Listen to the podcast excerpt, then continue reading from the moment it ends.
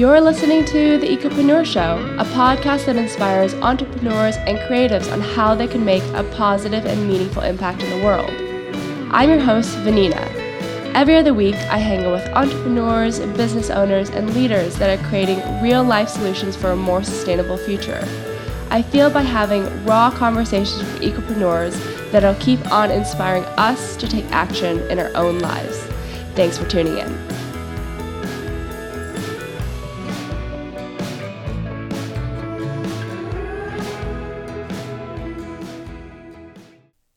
Hey! I hope you are well and safe during these times. I want to let you know that this episode was my last recording in my studio before COVID 19. And I've decided to release this episode because it explores the importance of workers' rights. That most of our clothes and products are made in factories where workers' rights are really limited or even non existent. I personally learned about this firsthand when I was a fashion designer in San Francisco and um, as a student, and I was still really passionate about sustainability. And one of my first assignments was creating a sweater where I wanted to work with local manufacturers in the area to highlight and support their work. At that time, I kind of assumed that because it was made in the Bay Area that it would have good and fair working regulations. But when I actually visited the factory, I was personally really shocked by the conditions. There was piles of clothes everywhere. There was poor ventilation system and personally something didn't really sit well with me. And this was a great learning lesson for me because it made me realize that it's so important to not make assumptions, that it's really important to ask those hard and difficult questions, and that just because it's made in the United States doesn't necessarily mean that it's more ethical. And what I mean by made, sewn, and manufactured. And just because a producer tells you that they have fair working regulations doesn't necessarily mean that it's true. I'm really excited to share this episode with you because it's with the founder, Kelly Peyton of Ma Wovens. And when she was building the business from the ground up, she really didn't make those assumptions and actually flew to the factories to see everything with her own eyes to determine who she would and wouldn't work with. So let's dive on in, and I'm really excited to share this episode with you. So, Kelly, thank you so much for being on the show. Mm-hmm. Um, can you give a quick introduction about what Ma Wovens is? Yeah, Ma Wovens is a conscious woven goods brand, a hand woven goods brand, um, and we're based out of Portland, Oregon. And how did you uh, first get into yoga? I got into yoga when I was in my late teens, probably around 19, when I started going to, well, basically when I was in college. I'd been introduced to it earlier on, but I hated it. I was never flexible. I was more of an athlete and it did it took until college i think when you know it was the first time when i was really stressed in my life and feeling all of that pressure and all my friends started doing bikram yoga and um, they were also working at the studio so it was really enticing because they were getting free yoga so i went and gave it a gave it a go and started digging it and i started cleaning there getting free classes and then so that was you know my gateway drug as a lot of people say bikram is like the way you get into yoga. Wow. So that's where I started.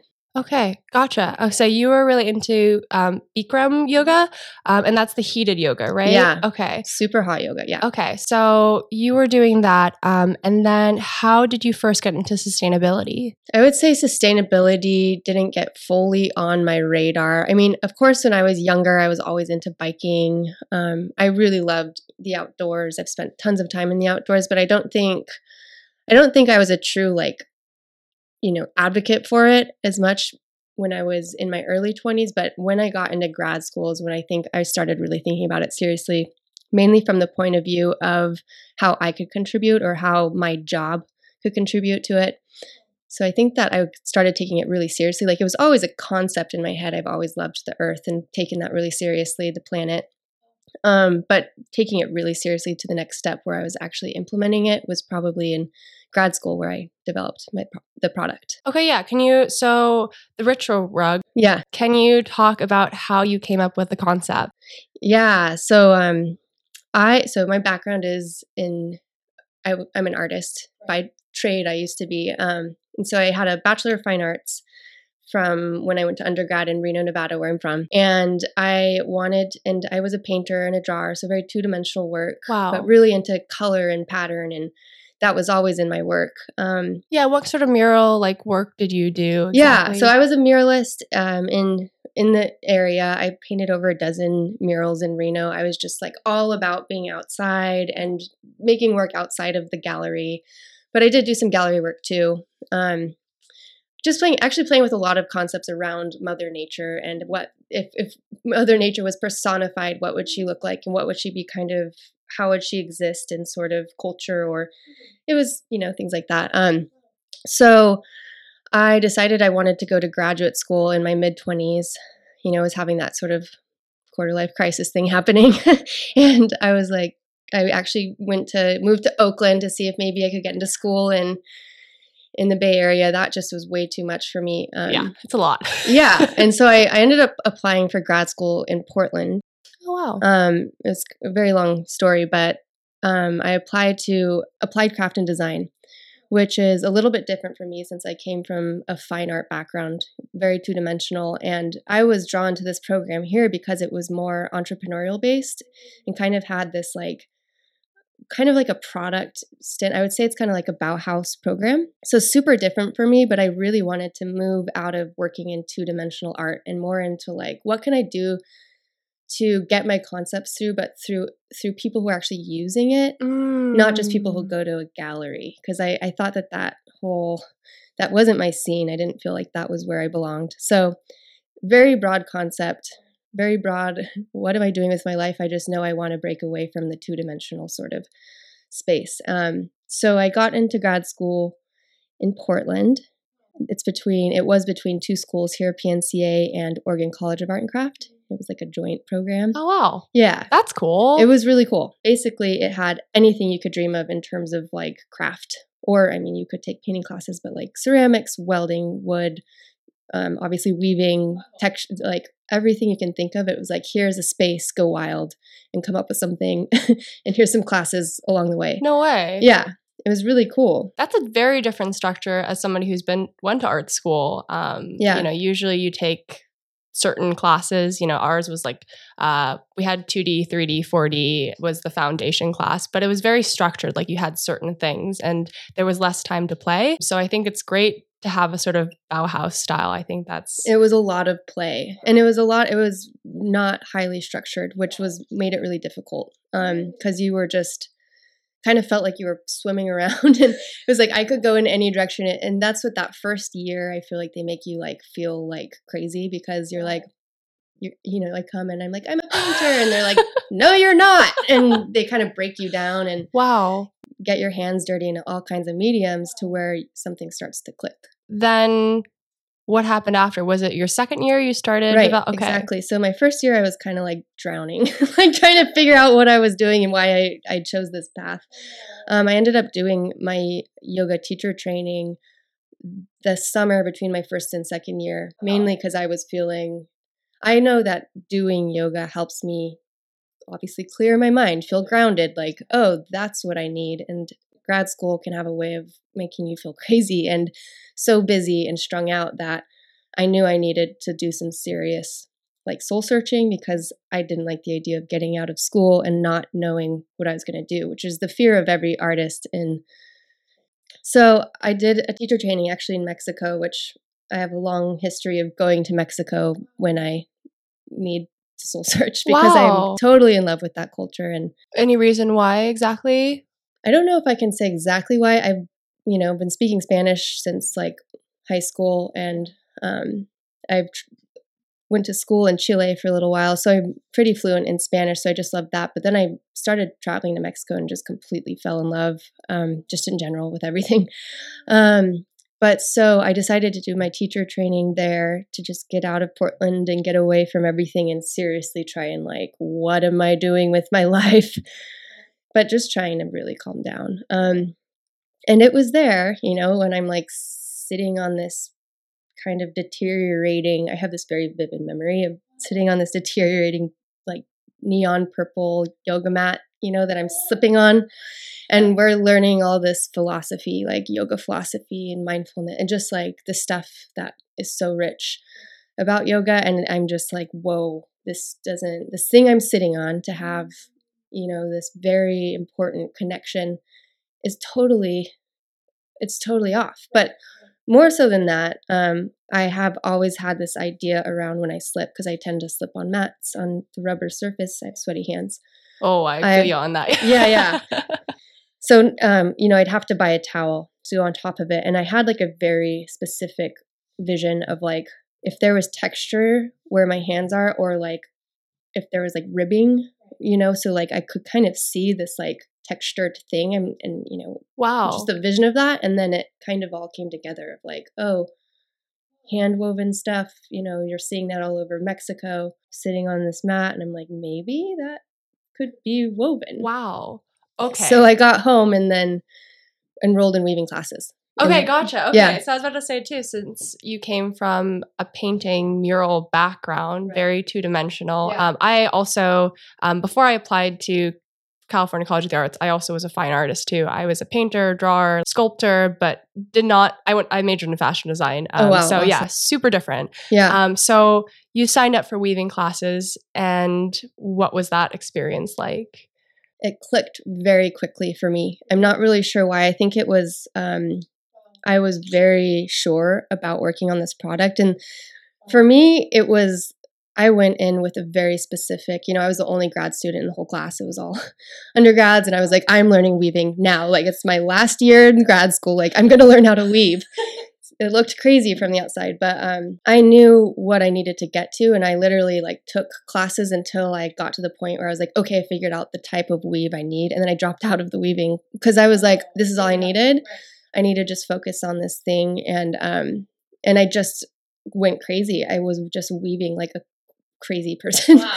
all the time. And then, um, I, you know, it became my thesis was the ritual rug, but it looked completely different. I was mainly interested in the material hemp right. at the time, and so I I created more of a beautiful art object made with hemp, but also in the hands and feet was where I had cut started cutting up strips of the rubber and I only put it in the hands and feet. So at this time, I was like very, I was thinking more of it being like a very sacred kind of art object, but with texture. Right. So that's where I started using actual yoga mat material inside of the rug. But it wasn't an, it wasn't a product yet. Okay, so you just said that you were really into hemp. Can you for our listeners talk a little bit about hemp the material? Yeah. Um so hemp for this product and specifically works i'll just talk from it like fundamentally for this product um, i found it because you know i tried all different types of materials cotton etc this is such a perfect material because of how durable it is. Obviously, it has the sustainability bent. Um, it's the type of crop that regenerates the soil that it's that it's in.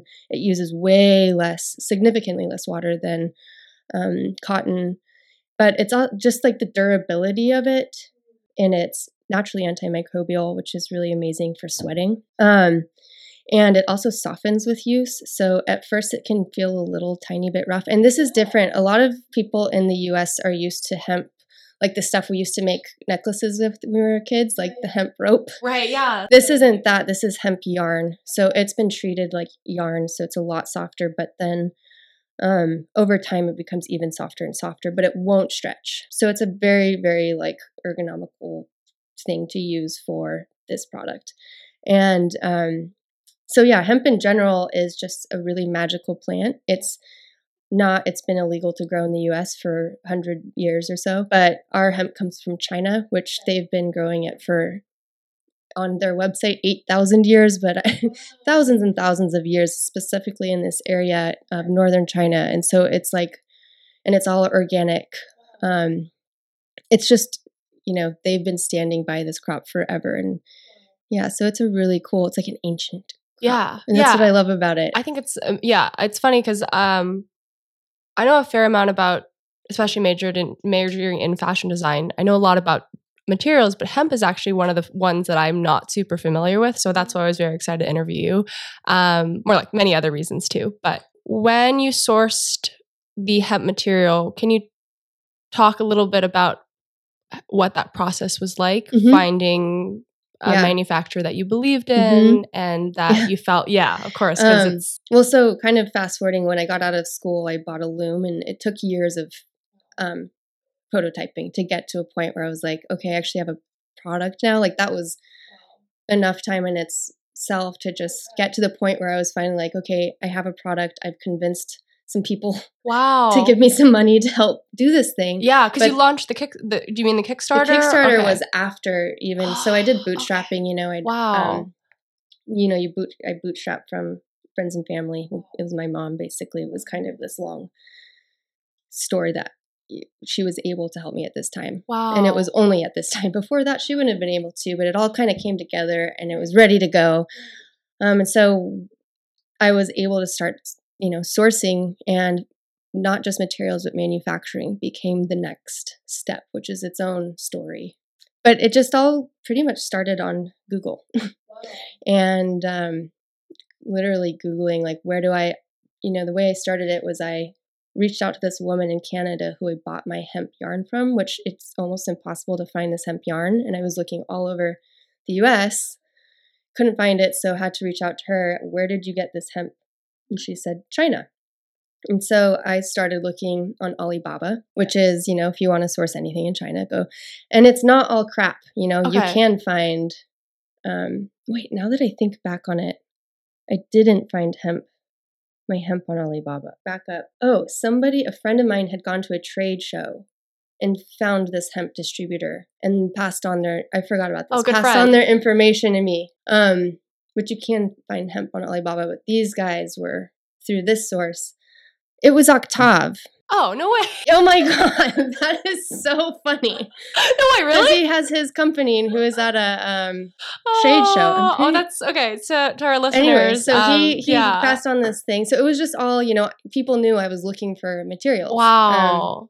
and so passed on this thing. I ended up com- like going back and forth with them. They have head a headquarters in Seattle. Turns out they're the same people that Patagonia gets their hemp from. oh no way. So there we are. That's a good thing. This is like when sourcing materials as a small company, knowing that a larger company who has good morals or whatever is sourcing from them. It's like you can piggyback Right. and know that you are getting quality. But so um, we then went to China and visited the factory and went and saw everything. And wow. yeah, Oh my god. Okay. Yeah. And also for our listeners for Octave, um, for I think it's episode I want to say twelve um, of Conscious by Chloe. It's her husband Octave, who is amazing and has an amazing, cool company. yeah. Um, so just for our fellow listeners too. All right. So you went to China. Um, you said we. Was it you and? Oh, and okay. my my boyfriend is at this time was a big sidekick.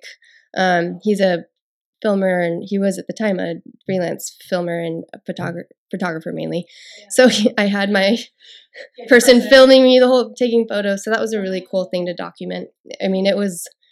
We didn't know what we were doing. We were just like, let's get, let's go to China, and just like plop down. Like it was totally crazy. Wow. So you reached out to this man, uh, manufacturer and they were okay doing small batches because I know it can be really tricky, especially to source certain materials Yes. when you're a small business. Yeah. I don't know why they were so cool. Um, I think they really liked the product. And I did what I did was I had to buy a larger batch, which was their minimum quantity. And then they were super nice and they held on to it for me. And then I just basically they created it all and then they like sold it to me in chunks, which was just like exactly what I needed in that first year Wow. You know, I couldn't afford And this was the yarn, right? this was the yarn. Okay. So the hemp, they, you know, I talked to them about the exact kind of yarn that I wanted, and then they, you know, created and and so they were super. I don't know how I got that lucky. They just were down, and I mean, we've come back and just are buying so much more from them. So they they really did see that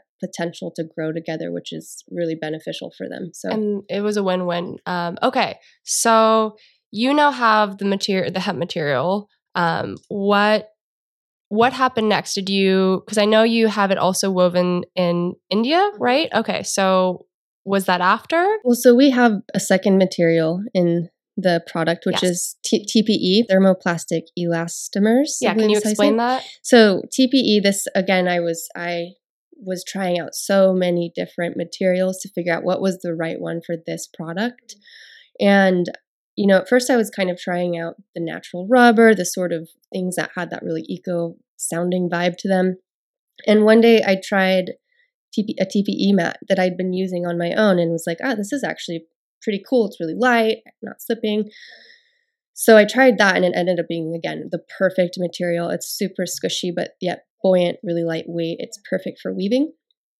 And so I had to source TPE as well, which can be, it's considered a, a, an eco friendly material in the standards of yoga mat material, but everybody has like a different version of what that means. TPE is um, it's biodegradable, it's antimicrobial, and what is the potential of using this product is that it can be recycled into itself.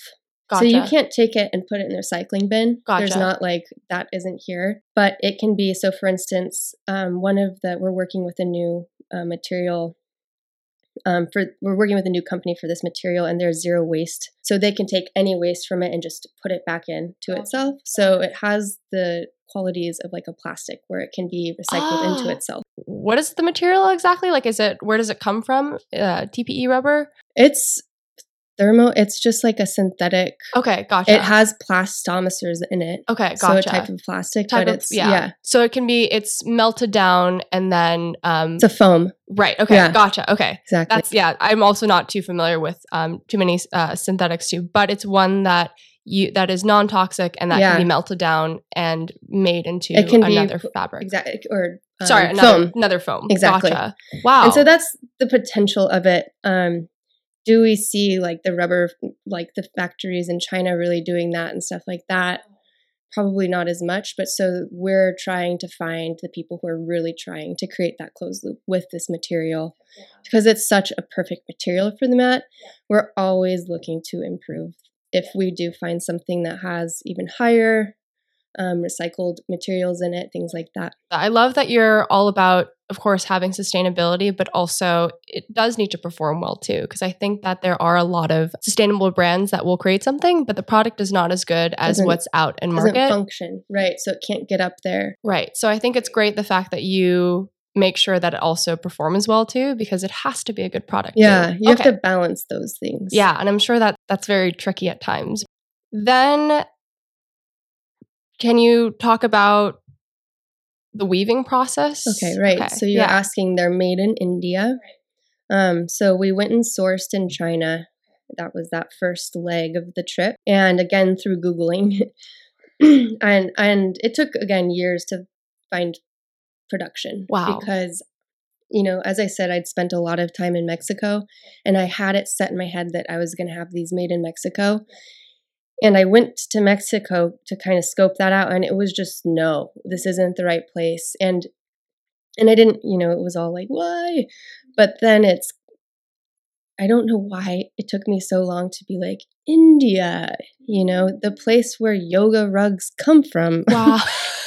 I don't know why it took me a year to figure that out, but I finally was like, India. And then I, you know, started literally just started Googling manufacturing in India, which is just a, too much to comprehend. But I um, started narrowing my search to eco-friendly or um, ethical and just started like throwing the terms in that i was looking for and i came across this studio that just looked perfect like their whole vibe was like speaking to me and um i reach out to them and they're just immediately like yes come over let's do it they were and um, it was so weird to get a yes after so many yo- y- no's for I mean, so long. Well, then also I thought about maybe in the United States, like, but that is just non-existent. Or we can pay a thousand dollars per rug if we would like to. But so that wasn't happening.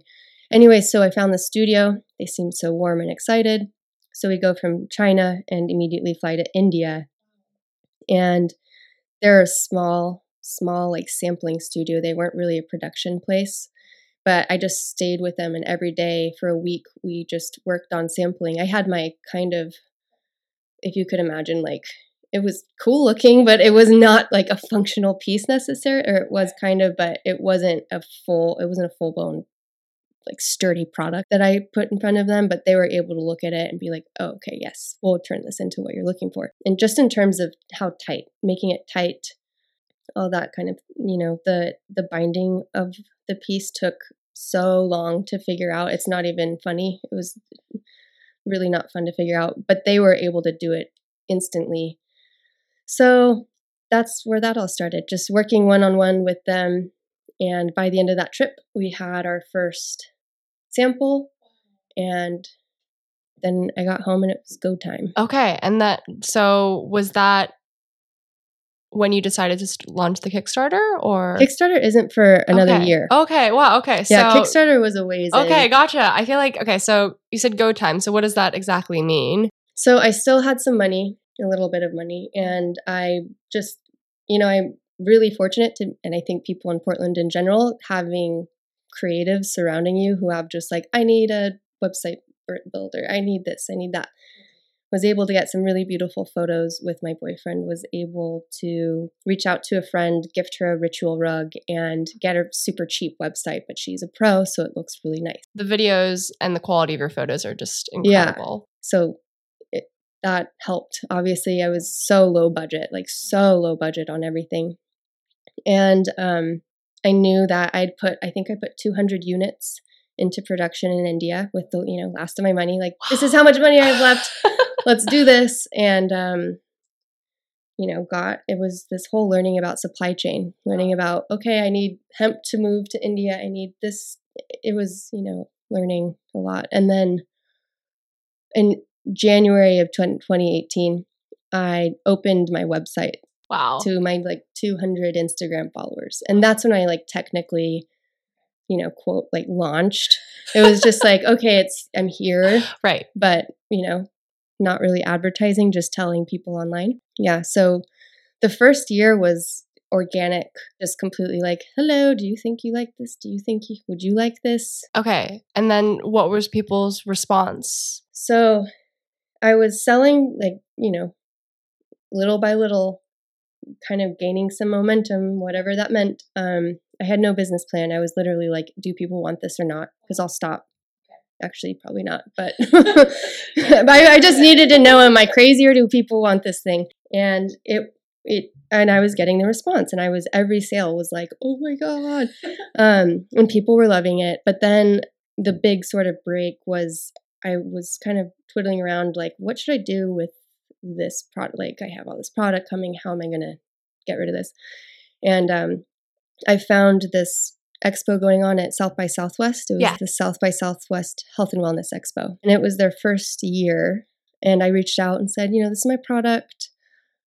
This looks cool. Can i come? or whatever and i applied and they're like yeah you can come. It's going to be four grand for your booth and all that stuff. And i was out of money at this point so told him oh not going to make it and they ended up coming back and saying, you know, we love we love your product. How about we just use your product as the yoga mat of the festival? And so they ended up buying 50 from me and therefore like I was able to just, you know, slide in and go down to South by Southwest. So Nice. that was a huge confidence booster for me, which really helped me get through the next like 6 months, which kind of led into the Kickstarter. Wow. Yeah. Wow. You I feel like you're just you're so driven. You know, you're just like go go go go go and I feel like how do you how did you keep yourself motivated during the ups and downs? Oh, it's so hard. I have to say it it was really like people talk about all the time how hard it is to start and it was for me really difficult to stay positive but then something like southwest by southwest would happen and it would be like this fuel that would keep me like like i couldn't stop after you know and then i would start burning out again and then some like big Wow. fuel would happen again and that was that's kind of been this like cadence of just like all right i think i'm i'm dying i'm can't do this anymore and then something will happen that it's like there's no way you know because um when you get those moments of reassurance it's like how could i stop but it's um yeah that first year was difficult because it was i had no money really for operations and so money was just always really difficult which is the reality and I just got pretty lucky in being able to just get these like quick turns here and there, and like um, through going to South by Southwest, kind of taking that dive. Um, I met a couple wholesale partners that ended up being huge, they were hotels. So I got an order of forty while I was down there, and then in order, and so each risk would all of a sudden kind of lend. Here you go. You have some more money to keep going. You have, you know. So it was, it was like a crazy first year, but it all turned, it all led up to what do I do now? And it's like Kickstarter was the next obvious. Yeah, and then you you're um you got fully funded. Um, so can you talk about that process too, launching the Kickstarter? What it was like? What advice would you have for somebody that was is thinking about starting a Kickstarter? Yeah. Um. So we set the goal was 25k, and in I actually w- needed more than that, and you know, I wasn't, I, I had talked to people about Kickstarter, but I kind of was just, you know, winging it in some ways. I was like 25K, but hopefully I get up to 50K. Like that would be ideal to put in a much larger, larger order and like be sustaining for longer.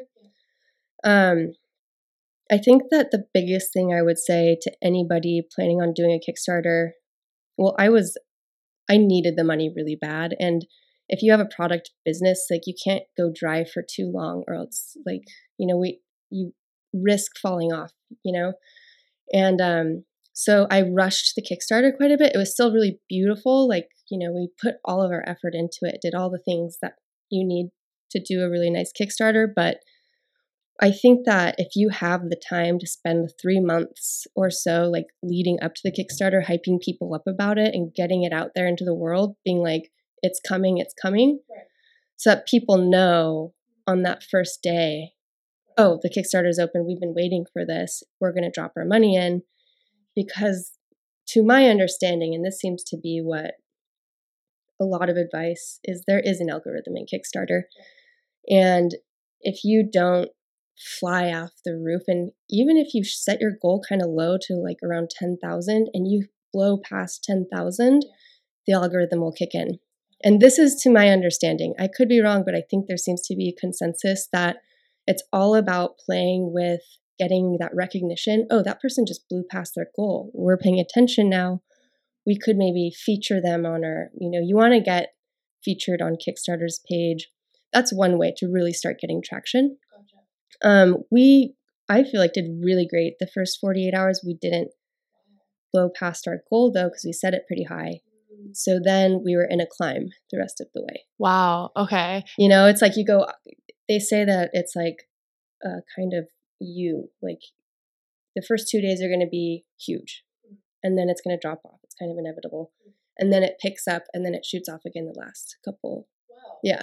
That's how I've seen a lot of Kickstarters work. Gotcha. Okay. And so that's how you guys got the funding. So did you feel like you had to do a lot of out- outreach during that time too? Okay. It was a full time job for us to get there. Some, yeah, and this is just our experience, and some people have totally different experiences, but every single day I was, I mean, it would get to the point where I'd sit on Instagram and just reach out to random people, you know, for hours and just be like, hey, have you seen this product? Hey, have you seen this product? Hey, have you seen this product? Through their like DMs. Um, we were handing out free product to as many ambassadors as we could, or not even ambassadors, just like people who had a lot of following and be like, please, yeah. just please do a post. right. It was like, um, I was doing demos all over town, just trying to get people excited about it. I did a party, you know, it was like a full blown job. And we, um, we made it to our goal and surpassed it. We made around $28,000, which, but it was a true grind for us the whole time. Um, so that was one experience. Some people have a totally different experience. well, the fact that you um, were able to get the full funding, I think, is a big deal for, especially for our listeners too. I know a lot of colleagues who have tried Kickstarters and it gets super close, but then sometimes they have to back it up themselves, right. or um, it just they just don't get the full funding. Um, so they're really they're harder than they look. Yeah, you know, some people just get it. I think get lucky. I forgot that we didn't talk about this too, but can you talk a little bit more about why the ritual rug is different than regular yoga mats? Yeah. Um, well, first of all, it's a hand woven yoga mat. just so the listeners and a lot of people I think don't quite understand what that means, but so the ritual rug is made with organic hemp, as we spoke about, and TPE. And TPE is a type of yoga mat. And so it's literally a rug that has strips of yoga mat woven throughout it. And it has 30% less of that synthetic material than any yoga mat uses. Um, it's also longer than a typical yoga mat. So we're basically taking the synthetic materials out of the product where it's not really necessary and integrating the organic hemp. Um, and so, what makes it really unique? Um, there's a few really cool, just like points. Um, so, I, as I mentioned at the very beginning, I slip. So, my first goal was to create something where when I start sweating, I mean, I don't care if the if the um, the you know the sticky mat is sticky. When I start sweating, I'm going to slip. It needs something that's going to absorb the sweat. And so the hemp absorbs the sweat. It's moisture wicking, naturally antimicrobial. It won't smell for a very long time. So it's like putting a towel and a yoga mat into one thing. So that was the first goal with this with this product. Um, it's incredibly beautiful. Um, we don't have this product yet, but we really encourage people to leave it out. We have a DIY um, tapestry that. hanger Yeah. on our website, which is you can literally hang it on your wall and it looks I mean, I wouldn't say an art piece, but it has a like very decorative, beautiful like tapestry vibe. So it's super, super aesthetically beautiful. Um, it's 2.5 pounds, which the average yoga mat, like actual yoga mat, not a travel yoga mat, would be around between five and nine pounds. Um, so it's really lightweight. The other thing I was, you know, I'm when I'm thinking about me and my ideal customers, we like to go places and we don't like to bring our yoga mat with us, even though we want to be doing yoga. So I wanted something that you can put, fold up, put it into your um, suitcase, or even just carry it on and it's not a burden. I love that because I've definitely been that person where um, I do yoga on like a carpet or I just Yeah. go on wood and it's, you know, it's fine. It does the job, but it's not, you it's know. nice to have your space that you bring with you too. So it's like your little magical. It totally taps into like that old like nomad nomad. You can like bring your special space with you. So it has and it has just this quality of it is handmade and it has more of a um just enticing kind of human element quality to it, like a sacred object kind of vibe. I, I like to say that. But what are the future plans for Ma Woven? So we are planning on really become known, becoming known as a company, as the the founders of the Ritual Rug, the creators of the Ritual Rug, and we know the yoga industry is really big, and you know right now we've only tapped a very, very, very, very small amount of that, and we're very sure that we're going to start being able to take over a little bit of that market. Um, and we could just be Ritual Rug brand. But first of all, I always like to make sure this is known is that we're not a yoga brand. Um, our next products are likely going to have nothing to do with yoga. I have this bag with me that it's woven out of plastic, and it's I got it in Oaxaca, Mexico, and that's you know way back when I fell in love with handwoven goods. Um, so we're a handwoven goods company. Um, our next product is actually likely going to be this bag or a version of it. So we make modernized versions of products that are made in like ancient craft tradition.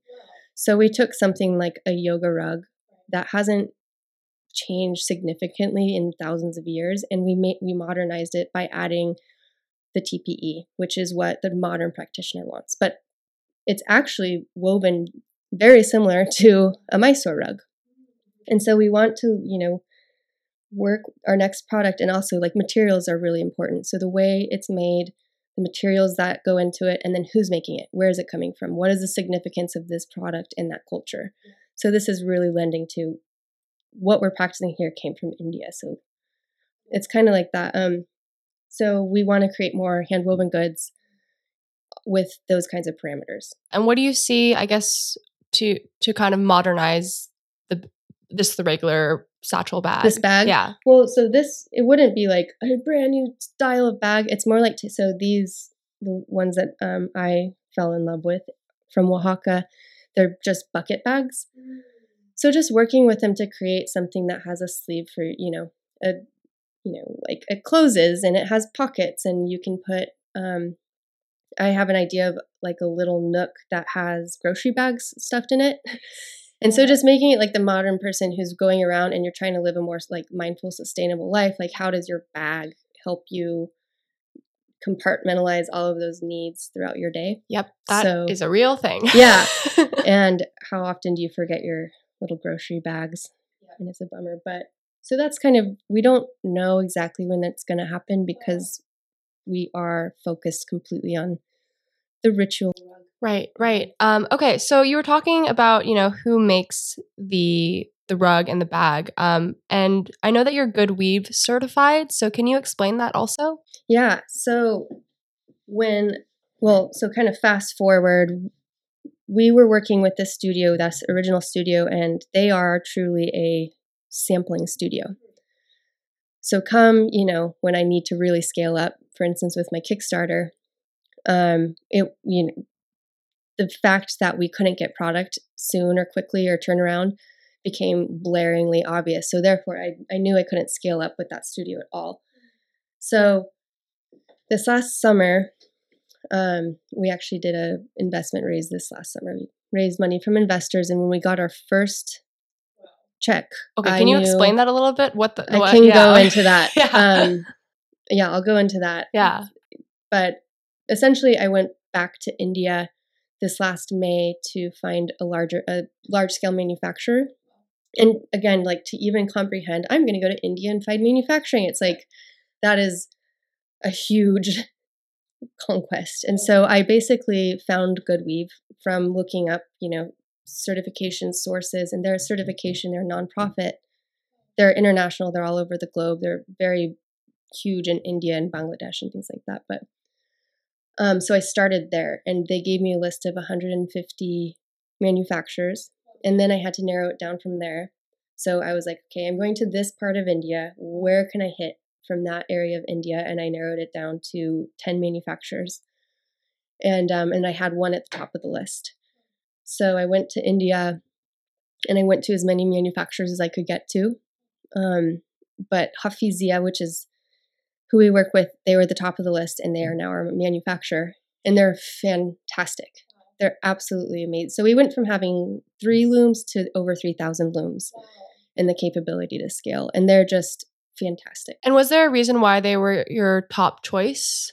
I looked at their website. Um, everything, you can look at websites and it could j- just be a facade and then you go to the place and it's like what is the, you know yeah, manufacturing in uh, in India or just a lot of other countries are can you know obviously be surprising but that's just the reality and that's not really our business but if you're as you know somebody from America want to manufacture you need to have shared values and standards and so I could just feel that from this place like so much transparency so much information about the actual weavers the facilities. They have this lush, beautiful garden out front of their facility where all the weavers can they can actually garden there, but they can take lunches.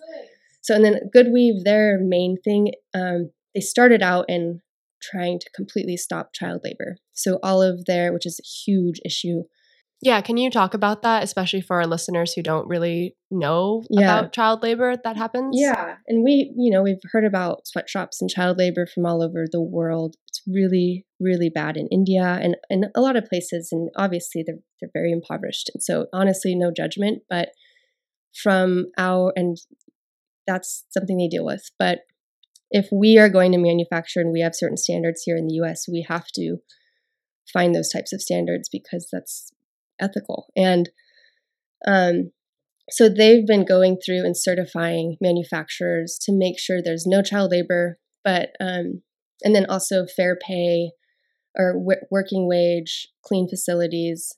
You can go down the list. There's a, a list that I don't have that they, but their big thing was child labor. And our manufacturer goes above and beyond and they actually help pay for the children's school uniforms and they require that the parents bring a um, what's it called a a card a um, grades card. What do you call it? Grade. Uh, like a um, like a long time. yeah, I know what you're. i know what you're saying. Yeah, Their grades. We- they have to bring their ha- yeah. grades. It's to like prove that we they're haven't actually been in school for a yeah, while. We're like, I, know, I think people are like, know what we're talking yeah. about. They're like, what are you? Um. So, anyways, they like you have to bring proof that your kids are in school, Ah, and okay. so they're really in their village. Gotcha. So the really- people that work there, um, they uh, show that their kids.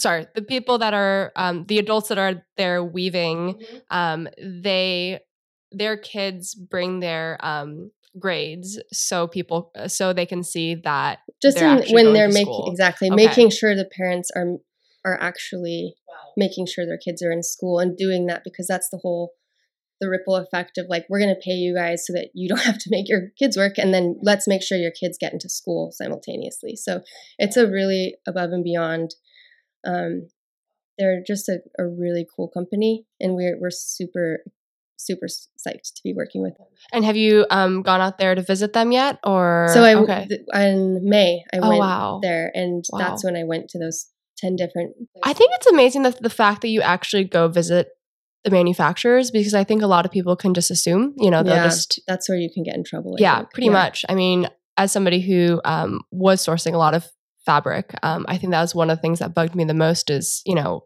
not really knowing exactly. You can see all the certifications you want. You can have all the emails that you want, and third party telling you, Mhm. yeah, this is certified, but you don't really know. Yeah. you don't really know what our happens. Our standards are different Yeah. and we see things differently and that's you can't just you know um, and I, I think that's a part of our so we are like a benefits an oregon benefits corporation so things like spending money on going to our factories is that's a part of our philosophy and our Can you ethos. explain that the Oregon benefits? Um, yeah. I can't totally. It's like being a B Corp, but it, we are registered in Oregon specifically, so we don't get to use that logo that everybody knows. But we, it's the same kind of concept where our investors know that we put, you know, environment, sustainability, all of these things before profits. So things like having ethical relationships with our manufacturers and actually knowing and being on the ground to see so that we can actually speak truth to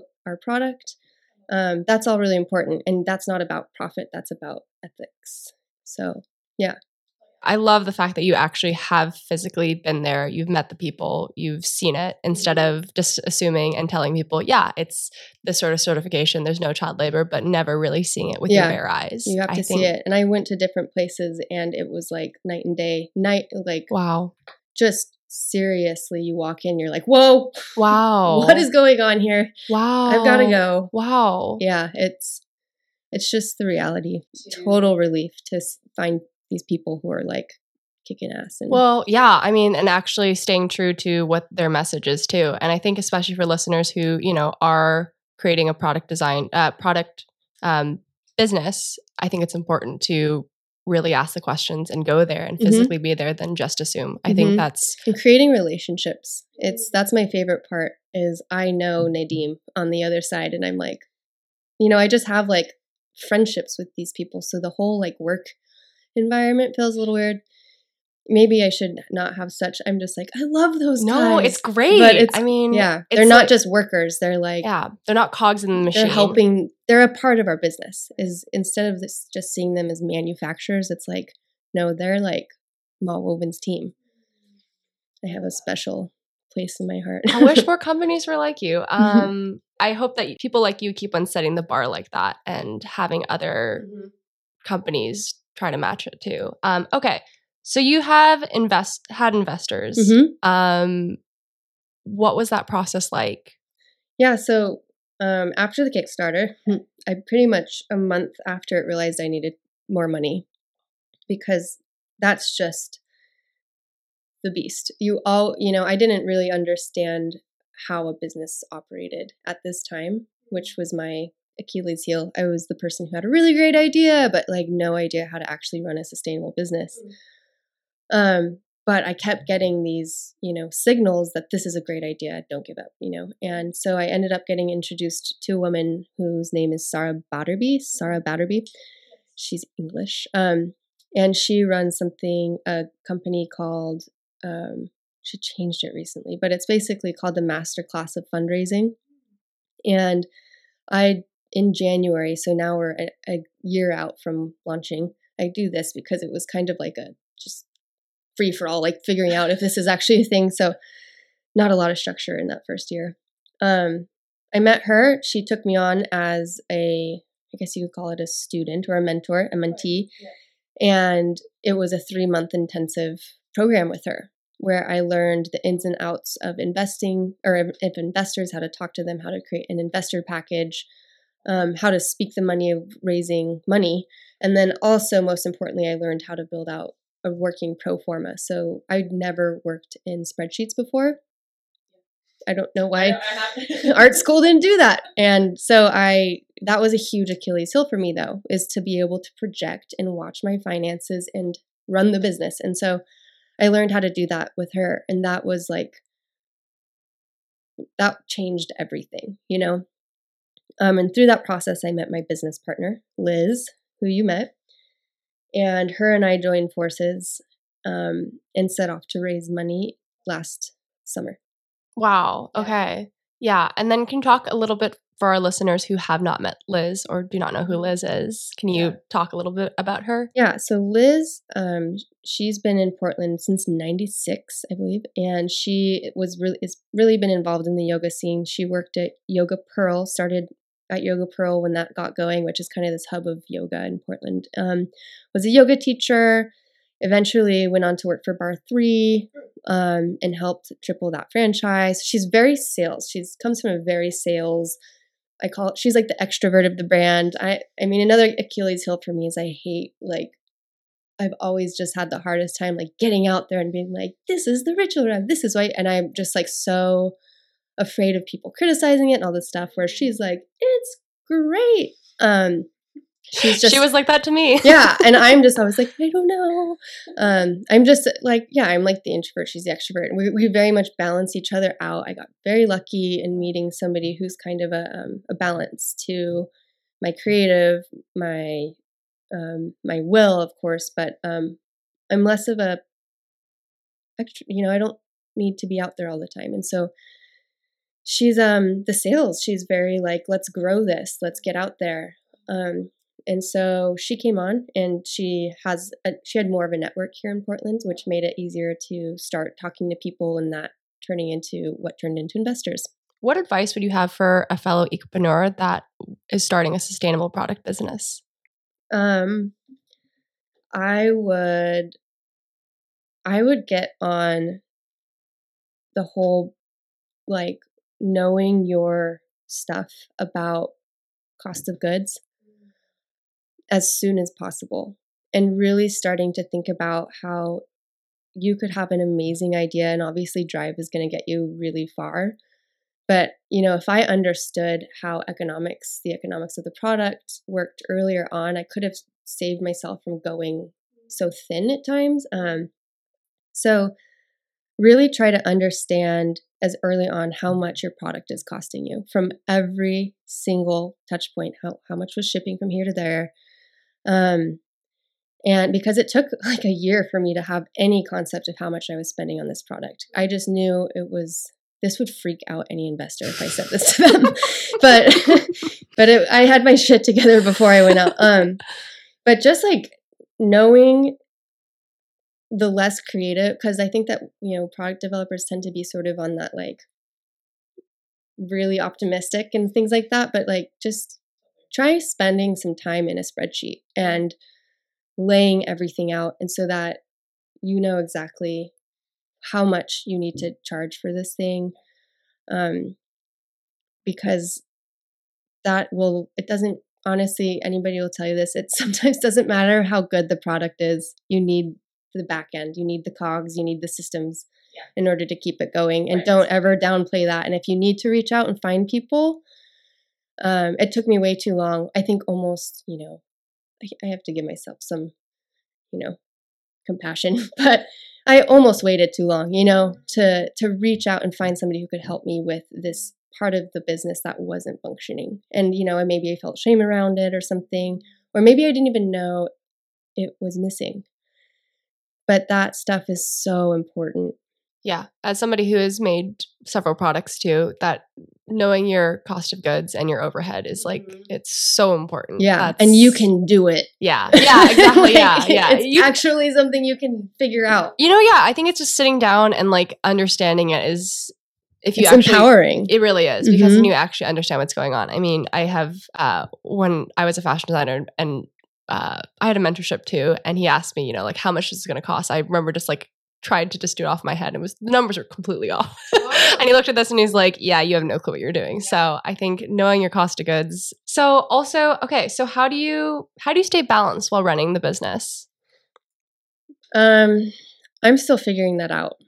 Um, it's you know, I'll just be totally honest. I think honesty is better. Is I have reached burnout for sure, but I have come back. I I think because because I do have a yoga practice, because I do know that getting outside, doing yoga, being active is a way to balance. I know that's going to balance me out, but sometimes I do have to take a c- complete week off. Um, and I actually just went to Mexico um, to de-stress because this you can get so it's we are a startup. People, you know, people in Portland might know about us, but the rest of the world, and it's just this again, it's almost like Kickstarter every single day. Um, and it can be so incredibly draining. And this the worst part is when your joy gets dimmed, it turns into just stress. And so my business partner Liz and I, we have been really taking our um, space away from the business very seriously, but also trying to find days where we we don't get on our computers and her and I just go out, go on a hike or go just do yoga, go sit at a coffee shop and just talk. No technology and just connect with each other and um, ideate, get excited again. And so we've really found, and I mean, this is after so many trials. I, I think this last fall we were working nonstop to get our new website ready because we relaunched in December. And it was just this feeling of just, I don't even, what all I feel like startup entrepreneurs talk about is this feeling of like, when is this going to end? But yeah. then again, it's like those sparks of joy just keep you going. Um, but I really think when you notice yourself getting that place, saying it out loud, turning off the computer, that's what our product is about, which was kind of our irony was like, we're all about getting away from technology and going and sitting on this thing. So we need to do that more in order to feel like we can speak truth about our brand.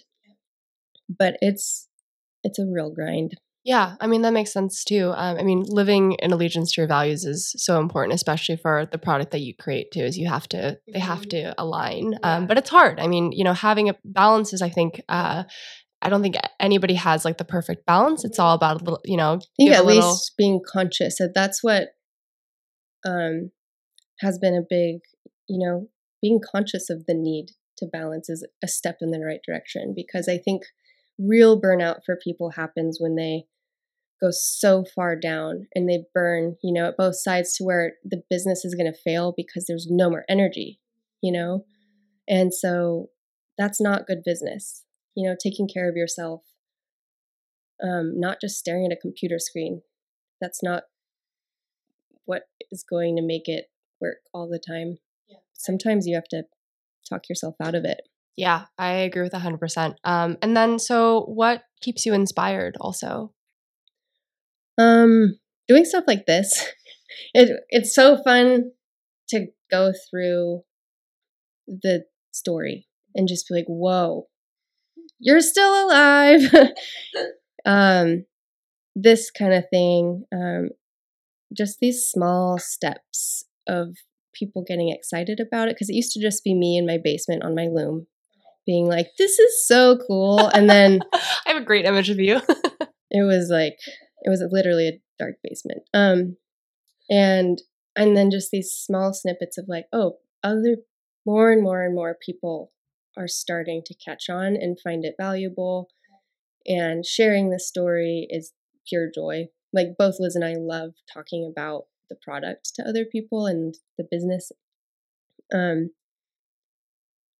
what was your question was it what keeps you inspired. keeps me inspired. Yeah, just um, sharing the story and being excited about its propagating. Yeah, I mean, I feel like uh, as somebody who, you know, this is our first time meeting in person, Mhm. um, I think it's amazing the story of the fact that you guys actually, like I said, physically go to the manufacturers. I think that's one step further than most small companies or really any company would do.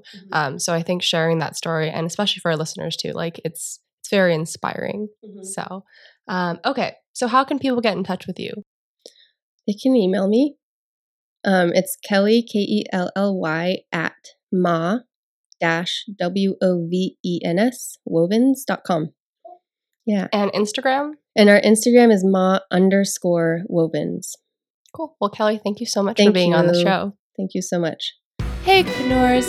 Thanks for tuning in. If you've enjoyed this episode, come on over and join me at The Ecopreneur Show. I'd love to hear your story and what positive impacts you're making in the world. Anyways, hope you're having an awesome day, and I'll see you in the next episode.